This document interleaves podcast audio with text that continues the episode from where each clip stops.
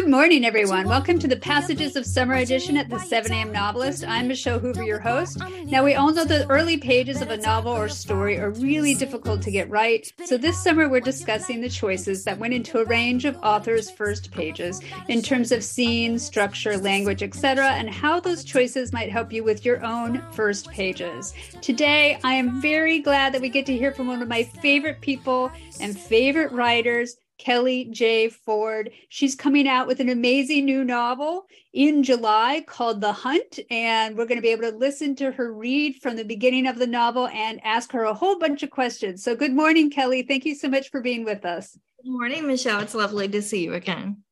Kelly Ford, or Kelly J. Ford, is the Anthony-nominated author of Real Bad Things, Cottonmouths, which was a Los Angeles Review Best Book of two thousand seventeen, and her new book coming out is The Hunt. She's an Arkansas native, and she writes crime fiction set in the Ozarks and the Arkansas River Valley.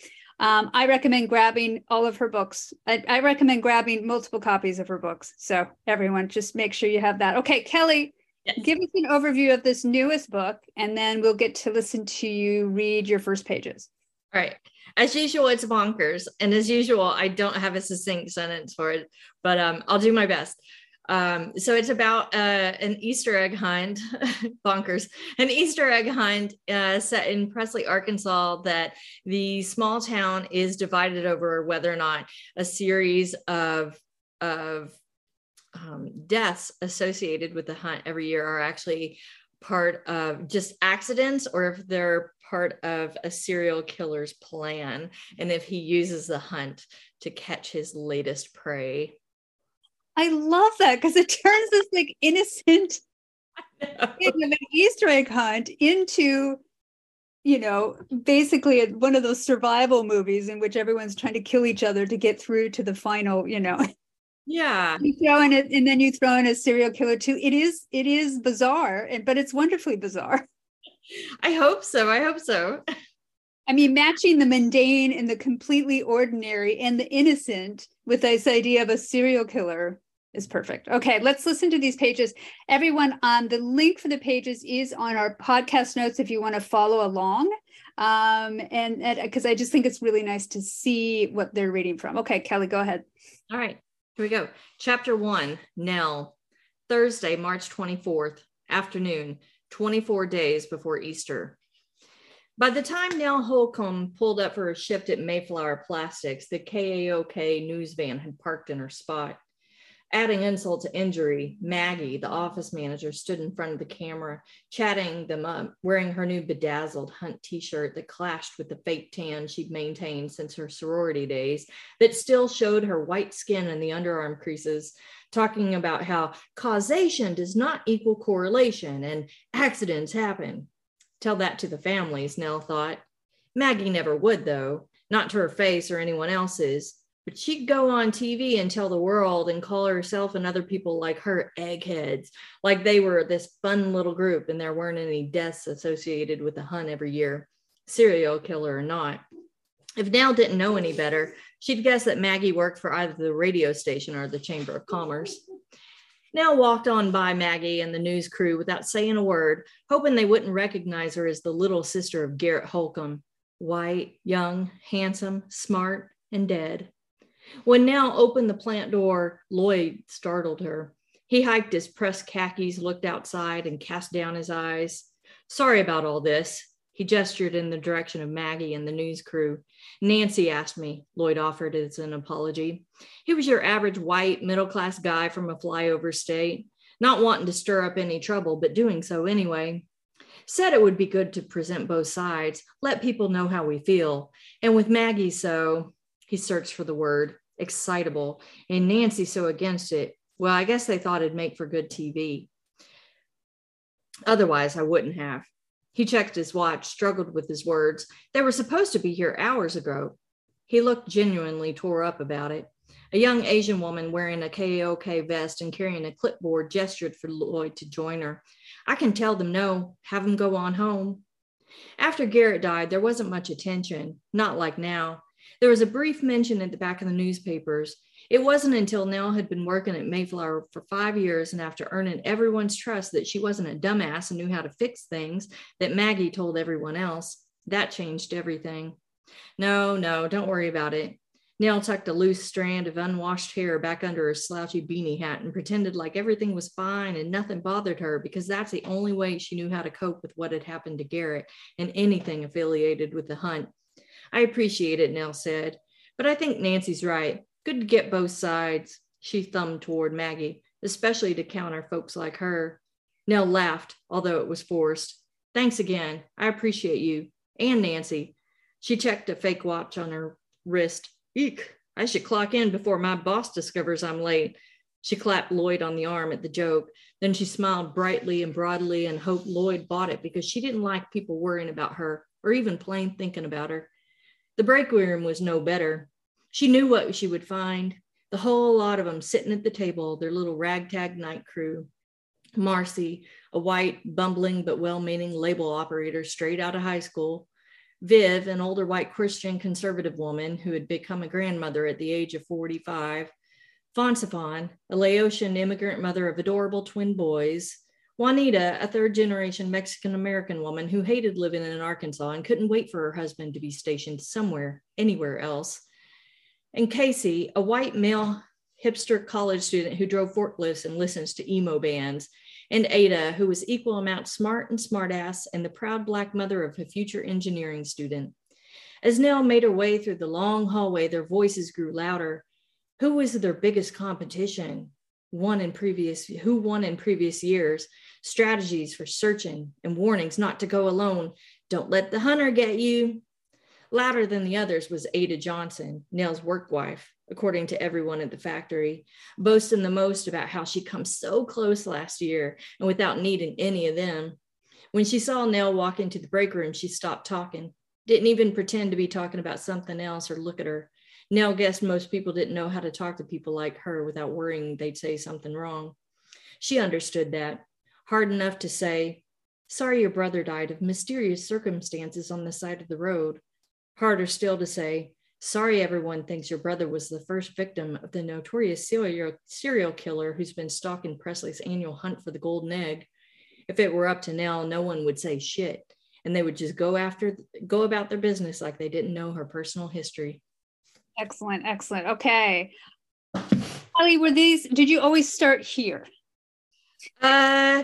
No, this was, this started out as an entirely different book that uh, my agent at the time was, um, you know, we talked about it and it wasn't quite, you know, something that uh, they thought would kind of make it in the marketplace because I tend to write very uh, sad things. And it was only, it was only. That's your idea too. Yeah. Yeah, well, you know, it's like, oh, it's really depressing family, family trauma and history, which I love, like feed that into my veins. I will read every single book about, about families and just trauma and tragedy, like what's not to love.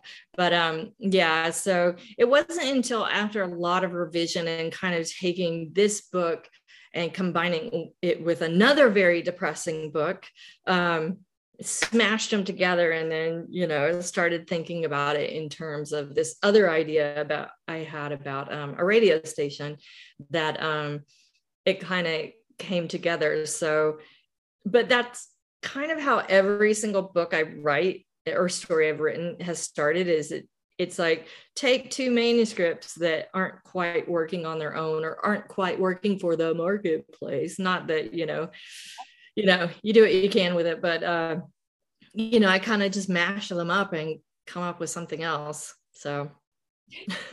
Well, and what's great is that you, you have this essentially comic idea of the Easter egg hunt, which is bonkers and ridiculous. And I, to me, that just invites me in completely along with the darkness, along with the serial, everything. Yeah. Um, and so whatever you did to, to do that mashup is great. Now, did you always start with Nell?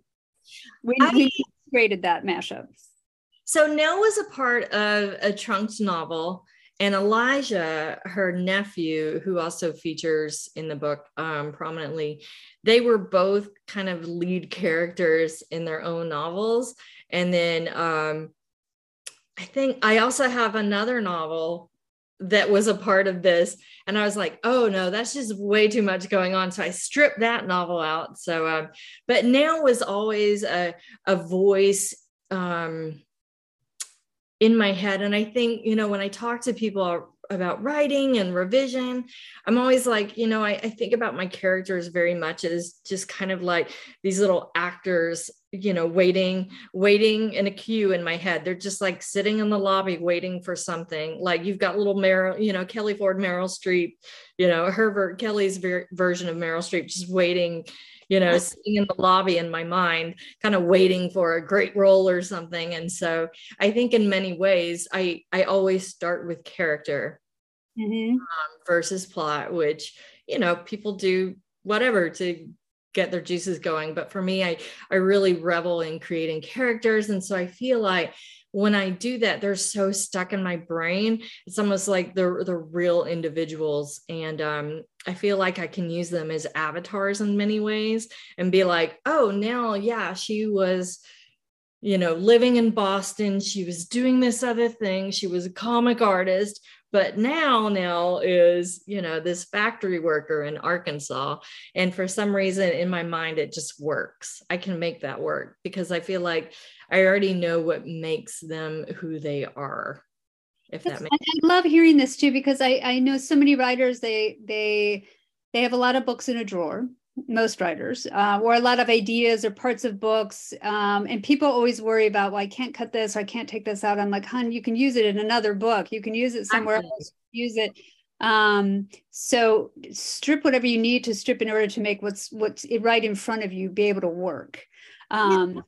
yeah. And Nell was obviously calling for you. For me, the name Nell is very girl next door. I just like Nell. There's, yeah. I, I feel like I can trust Nell. I know Nell. Nell is not a, not complicated in the best of ways. And yeah. the name Nell Holcomb too just felt very solid, kind of small town in that way. I mean, it, you know, it just it yeah. works. It just sings that, and because uh, sometimes naming of characters can take you off on a weird tangent as a reader, but this name really works for me. Um, well, it's, it's kind of a mashup of, of, a, of an old family name, Holcomb, but yes. then Nell is actually the name of a contestant on Jeopardy I heard one night. And I was like, God, I just really love that name. So, but the naming of characters real quick was fun. You might've heard uh, Casey mentioned. So that's actually what I did, because it's a serial killer novel and there are so many names involved in this, and there are victim stories throughout. I took the names of people who, you know, are special to me, mean something to me, or I interact with um, regularly on Twitter. And I kind of, I created their names. So it's like, I've got you in there. So in many ways, and Casey is Casey LeBlanc, whose um, book is coming out. Gosh, when is it? twenty twenty-four. He's another Novel Incubator um, alumni. And so it was really funny to create also these little Easter eggs for my friends. So they get to go and, and kind of hunt for their names. Oh, fantastic. Okay. I'll look for that. Okay. You also start, so you have a um, timestamp, Thursday, March twenty-fourth afternoon, but the big important thing there is twenty-four days before Easter. So you're setting a clock. Yeah. Um, and which is all important in a book, particularly in a, in a crime novel or a thriller, the sense that um, something is coming. Uh, the sense that we need to get things done or need to get things figured out before they come. Had you, did you always have this clock when you came up with this idea? I didn't. And it was actually through Elizabeth Child Sheryl Byrne, um, who was also, we're, we're all still a big cult together, right? The Novel Incubator crew. Yes. But, um, she was nice, a nice cult. It's a nice cult, not like the ones you see on Amazon Prime about the, uh, the people in Arkansas. Who are religious and have a lot of children. Anyway, um, so Elizabeth Child Sheryl Byrne, she wrote Holding On To Nothing, Year Two, Novel Incubator. She is my ride or die um, beta reader. And sometimes we don't even read things to each other. We just plot things out verbally and talk things through. And she was the one who said, you know, this could really benefit from a clock just to keep everything um, paced. Um, keep that tension rolling. And I think for someone like a writer like myself, that's really important because I am not a traditional genre writer, and I love genre. It's more just like, I feel like sometimes I want to disclaimer my books for readers, just like this, the pacing might not be what you're looking for with a thriller. Like I like to get deep dives into character and um, depression and fun things like that. So you're going to, it's going to be a slow ride. And I always um, think of it in The Clock for me is similar to, you know, I, whenever I'm thinking about a novel and talking to people about pacing, I'm like, you know, you go into an amusement park, it's like, what ride are you pacing wise, you know? And it's like, I love A Small World. I love that pace. It's so great. You know, it's just like, you know what you're getting into. And I think with my books, I, I'm, my favorite ride is the one that just cranked you up very slow, all the way, all the way, all the way. And then you go all the way to the top and then you drop. And that, I just love that. I love that ride. And so for me, um, that's a kind of tension, that cranking tension. And I feel like A Clock is kind of that one more um, click on the chain that drags you up the ride. So, and, and you announce The Clock in the timestamp before the chapter, which I think is a great way to kind of, to get it up there. It's bold, we notice it, but it also doesn't interfere with the narrative yeah. line, um because it might also not, it may or may not be something that the character has first on their mind, maybe, but at least the reader does. So mm-hmm. I think that's important. So we get her showing up at a shift at Mayflower Plastics. I feel that puts us right in a place. Mm-hmm. We're at a plastics factory. There's only there's a news van, but it's only one news van. There's mm-hmm. not, so this is a small place. And all the references to The Hunt, the word hunt is capitalized. And so again, it it makes it what we think is familiar, a typical egg hunt, into something really unfamiliar. It makes us question it. It makes us wonder, oh my God, what is going on?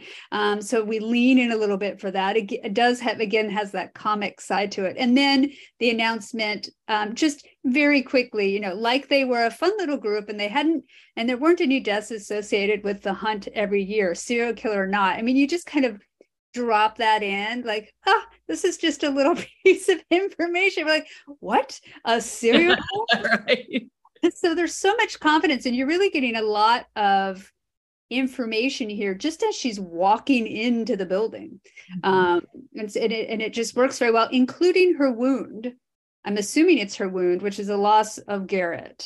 Correct. So can you talk about how that functions in the book?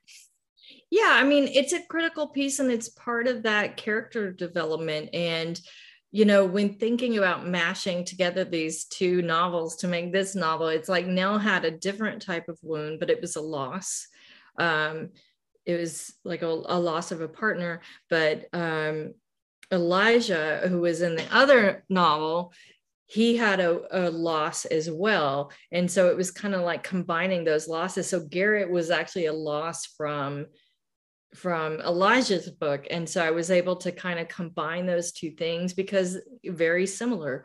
And so um, I, I don't, I don't know. I mean, I, I feel like I want to know as a reader, I, I am so drawn to like w- the character's wounds, because I know it's going to have that through line, that I, the emotional through line that I enjoy when I'm reading.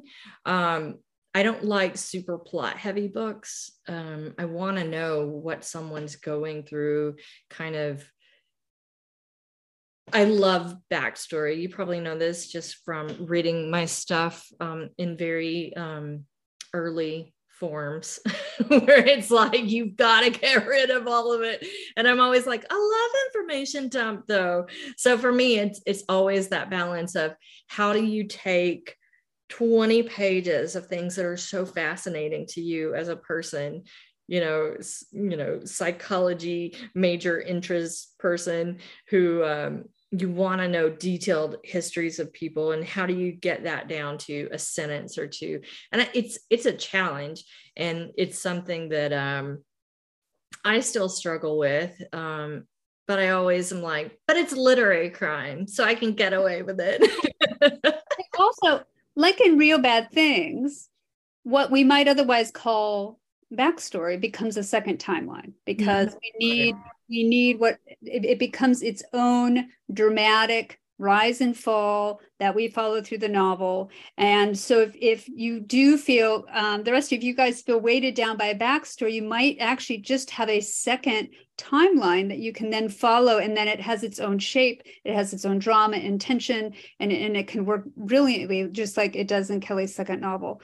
Um, and I think here the wound is, is good too, because Nell has some walls up. You know, she doesn't want anyone talking about her. And she doesn't want anyone talking about her loss. She doesn't want anyone talking about Garrett. Um, she she has a front up that it seems like, you know, she's not going to get emotional about this, um, though she does instantly have integrity. And this is, you know, she says to, um, or she thinks about Maggie. She says, tell that to the families of the of the people that have been lost. Um, so there's a moment of integrity there. But then also we find out Nell is in is in one way as one of those family members. Um, so I, I think that wound, particularly of a, of a lost family member, opens a character up very quickly to us, um, and can and can work really well. Can you talk about, we then get Lloyd, who, the poor guy. I'm also from a flyover state. Thank you very much. I mean, I am too. And I also, aren't we all? No, not really. Yeah, nobody really flies um, Anyway. Um, you don't know, because yeah, I don't think anyone even goes near Iowa now. No, yes, they do. Sorry, Iowans. Sorry, yeah, I'm from that. Love you. I love you. Um, uh, Lloyd. Lloyd. Just dug myself a hole. Lloyd. Um, talk about his dialogue and your approach to dialogue there, because he is stumbling, and you don't tell us that he's nervous or he's frantic or really, but we we hear it in the dialogue. Yeah, I think he also, in my mind, is a person of integrity, and yeah. he he's one of those, like, I'm always looking for the humanity of characters, because I don't want them to be all evil or all good, because that's boring. Um, except for sometimes when they are all pure evil, it is sometimes good. If you, just, I don't know, I'm thinking of like Villanelle and Killing Eve, right? Anyway, um, but even she has a backstory. So, um, but yeah, I just thinking about it in ways of, you know, having been an office worker and a factory worker myself, like the, the plant is based on a plastics factory I worked at in Arkansas in college. And so I'm just thinking of, of how, you know, you go through these really personal things, and your work family, whether it's, you know, a university or a factory or an office, you spend so much time with these people, and then you have these really personal things happen to you, and it's so awkward, and you're kind of like, how do I even reconcile? How do I, how do I speak to this person who is in deep pain, not just right now, but all these years later, and, you know, not really understanding, oh, this thing that we're doing is, it, it brings it in stark reality that this true crime that has happened, there are actual people involved. Mm. It's not just spectacle. So in many ways, it's also like looking at the spectacle of true crime. Yeah. So and understanding the spectacle. Yeah. And it's important with the dialogue there that I think people forget, okay, Lloyd wants to say something.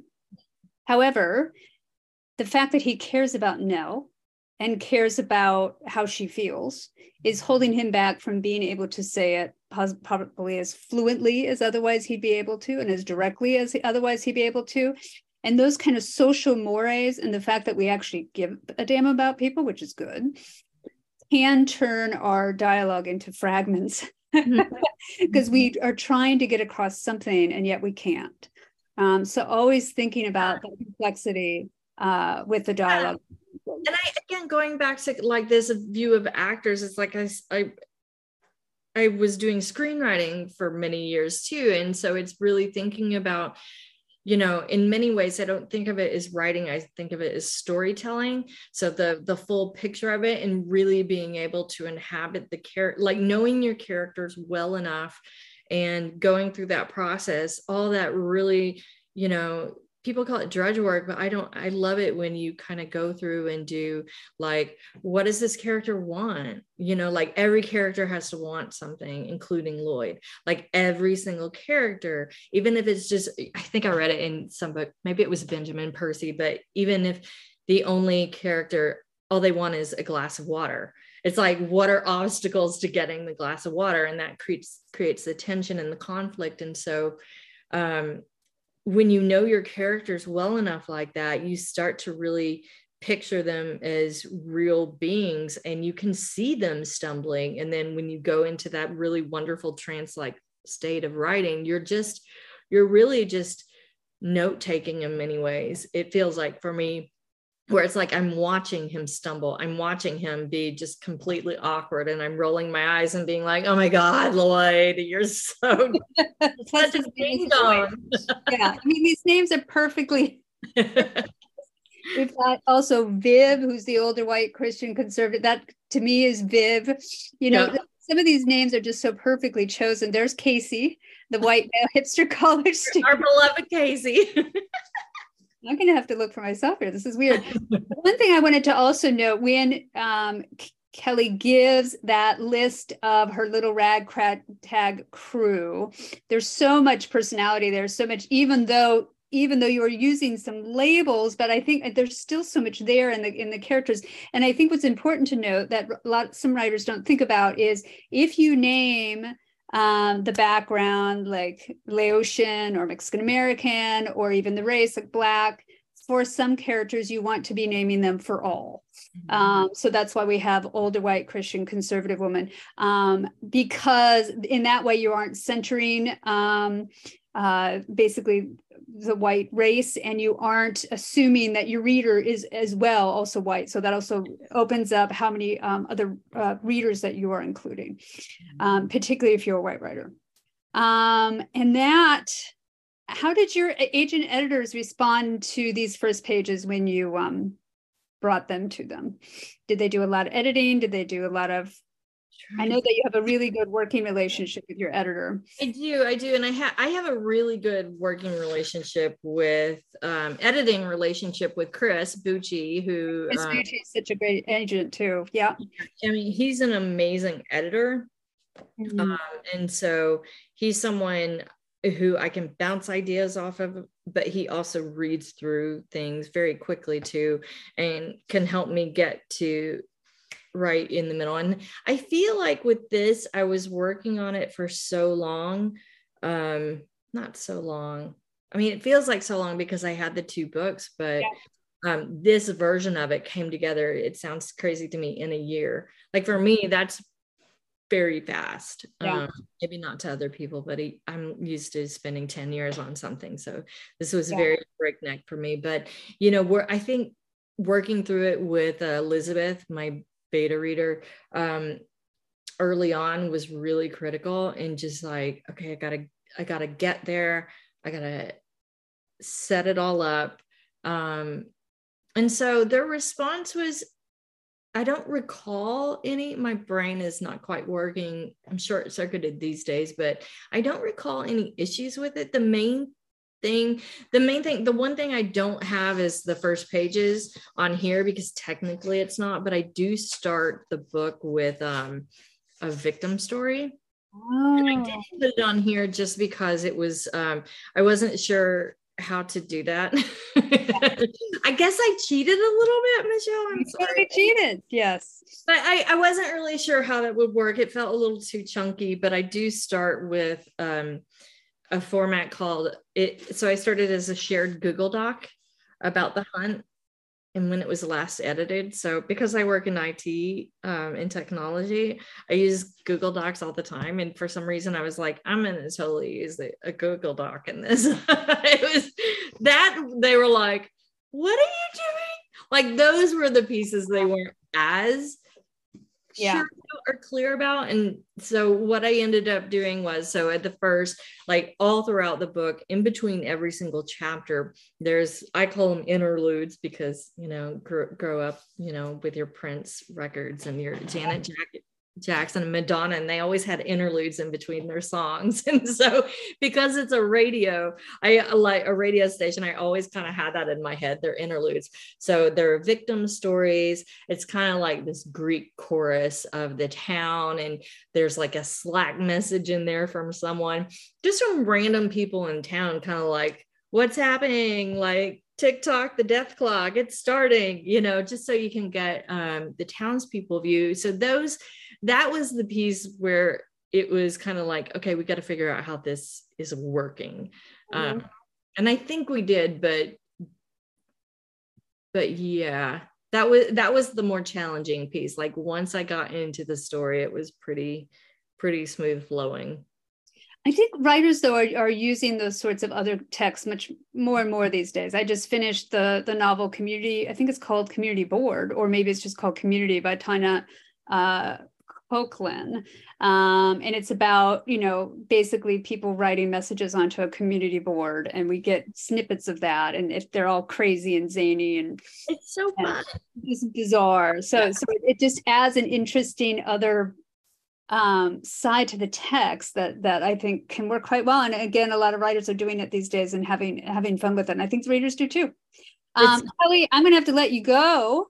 Um everyone, you can find our full schedule on our Substack page at seven a m novelist dot substack dot com. Subscribe there for updates. You can also find our full range of podcast episodes on that page, including episodes from our past two writing challenges. By the way, Kelly did the opening of our first writing challenges about a challenge about setting goals, and that was very, very um, helpful to a lot of people, so I would look for that. You can also find all of these on any podcast platform that you like to listen to. Okay, Kelly, Kelly, one last question. What advice do you have for authors about their own first pages? I would say write them, not write them last, but don't fuss over them until, for me, I wouldn't fuss over them until um, you're nearly done. Because I feel like it is, when I'm writing, it's, I, I do write chronologically, but I think kind of scattershot.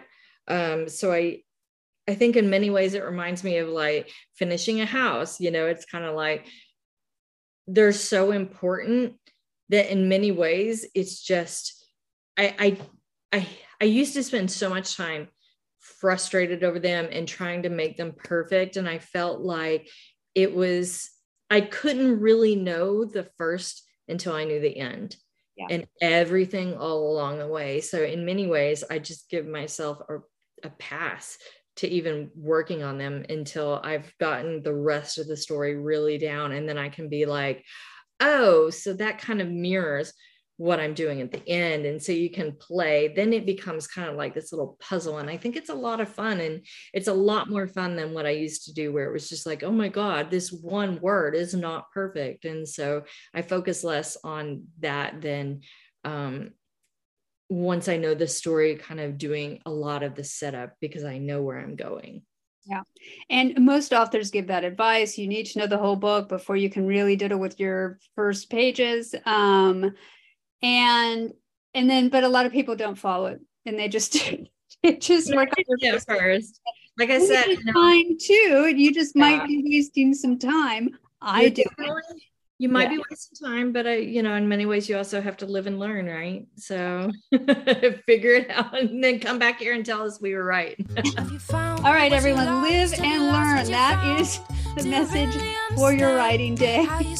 And Kelly, thank you so much for being with us. It was awesome. And you go where it tells you to go, but you never wonder why there isn't nothing here at all.